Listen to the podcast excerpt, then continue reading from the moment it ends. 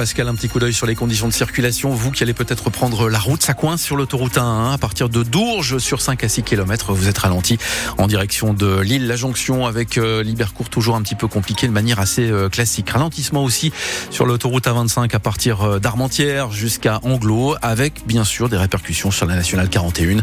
Vous êtes ralenti sur l'ensemble de cette nationale 0320 55 89 89. On va rester attentif tout au long de cette matinée. Pascal, un petit coup d'œil sur la météo avec des températures un peu fraîches ce matin. Oui, oui, effectivement. 3 degrés par exemple relevés tout à l'heure à Lille, 7 degrés au Touquet avec un temps sec, euh, des éclaircies prévues cet après-midi.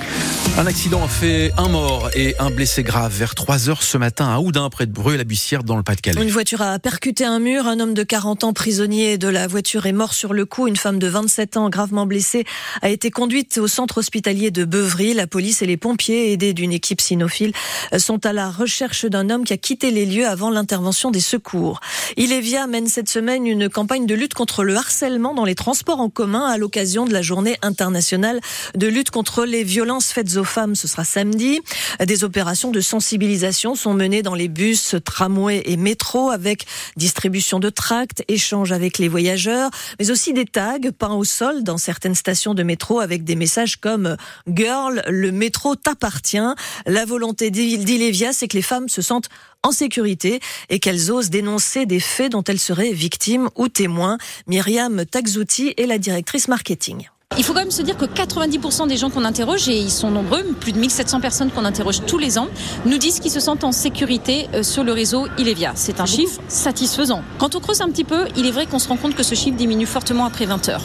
Et il faut avoir en tête quand même ce chiffre assez marquant, pour le coup, qui concerne toute la France. Seulement une femme sur deux se dit se sentir en sécurité dans les réseaux de transport en commun. Donc oui, à cette occasion, on veut dire aux jeunes femmes, mais aussi aux femmes qui travaillent tous les jours, que nous menons des actions, nous sommes mobilisés chez Keolis pour qu'il y ait de moins en moins de faits et que les femmes surtout se sentent plus en sécurité. Et le pire du pire pour moi, c'est une femme qui arriverait à renoncer à un emploi parce qu'il est trop loin de son domicile ou parce qu'il y a des horaires décalés qui la mettent en insécurité dans les autres transports. C'est vraiment pour ces femmes-là qu'on met en place toutes ces actions-là. L'an passé, 120 cas de harcèlement sexiste ont été relevés selon Ilevia qui encourage les victimes à porter plainte. 4650 caméras couvrent le réseau, ce qui permet d'identifier plus facilement les agresseurs. Le parquet du Havre l'a indiqué hier. Cinq plaintes pour agression sexuelle ont été déposées par des supportrices du LOSC et du Racing Club de Lens après leur venue au stade Océane en octobre dernier. Elles dénoncent l'attitude d'une femme chargée des fouilles corporelles à l'entrée qui aurait eu des gestes déplacés à caractère sexuel. Cette agente de sécurité a été écarté de son poste le temps de l'enquête. Il y a un an, un contrôleur euh, fiscal a été tué par un brocanteur à Bullecourt, près d'Arras. Hier, un hommage a été rendu donc à Ludovic Montuel, qui était âgé de 43 ans, tué alors qu'il procédait à un contrôle. Une cérémonie qui s'est déroulée au sein du Centre des finances publiques d'Arras, en présence de Thomas Cazenave, le ministre euh, délégué chargé des comptes publics. L'occasion de rappeler deux revendications des agents après ce drame. La possibilité de mener des contrôles que chez la, ailleurs que chez la personne concernée et puis ne pas voir son nom inscrit dans les procédures.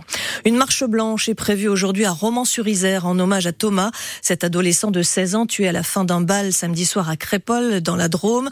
Dans le cadre de cette enquête, neuf personnes ont été interpellées, dont l'auteur présumé du coup de couteau fatal, un jeune homme de 20 ans arrêté à Toulouse.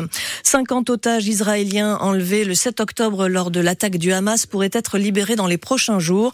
Le gouvernement israélien a approuvé l'accord qui prévoit leur libération en échange de 150 prisonniers palestiniens et d'une trêve humanitaire de 4 jours. France Bleu Nord, 7h04 minutes. Les footballeurs de l'équipe de France terminent invaincus la phase de qualification pour l'Euro l'an prochain en Allemagne. 8 matchs, mais pas 8 victoires. Ils ont accroché leurs crampons sur la dernière marche hier soir face à la Grèce.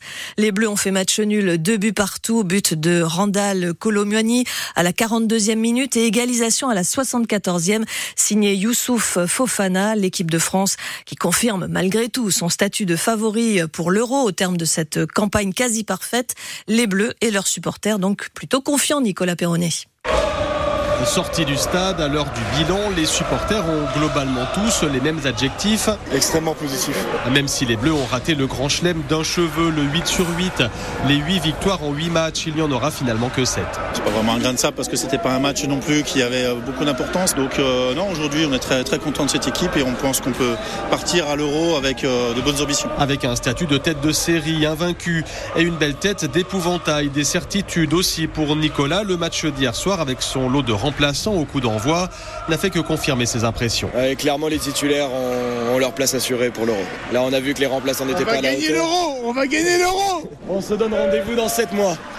7 mois pour étudier les adversaires que désignera le tirage au sort. Le défenseur Lucas Hernandez est impatient de les connaître. On a fait une très très bonne année. En espérant le, le tirage, ça sera un bon tirage en décembre et qu'on aura une, une, bonne récompense. Celle d'éviter les grosses nations dans le groupe est déjà acquise. Les Bleus sont certains d'échapper au Portugal, à la Belgique, à l'Angleterre, l'Espagne et l'Allemagne, les cinq autres têtes de série.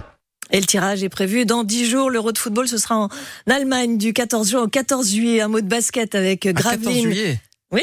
Ce serait pas mal, ça, non, bah, victoire de la France. Une fin en fanfare, oui. Ah oui. Les basketteurs de Gravelines jouent ce soir en Coupe d'Europe FIBA. Ils, FIBA. Ils sont au Kosovo pour le match retour contre Trepka qu'ils avaient largement dominé à la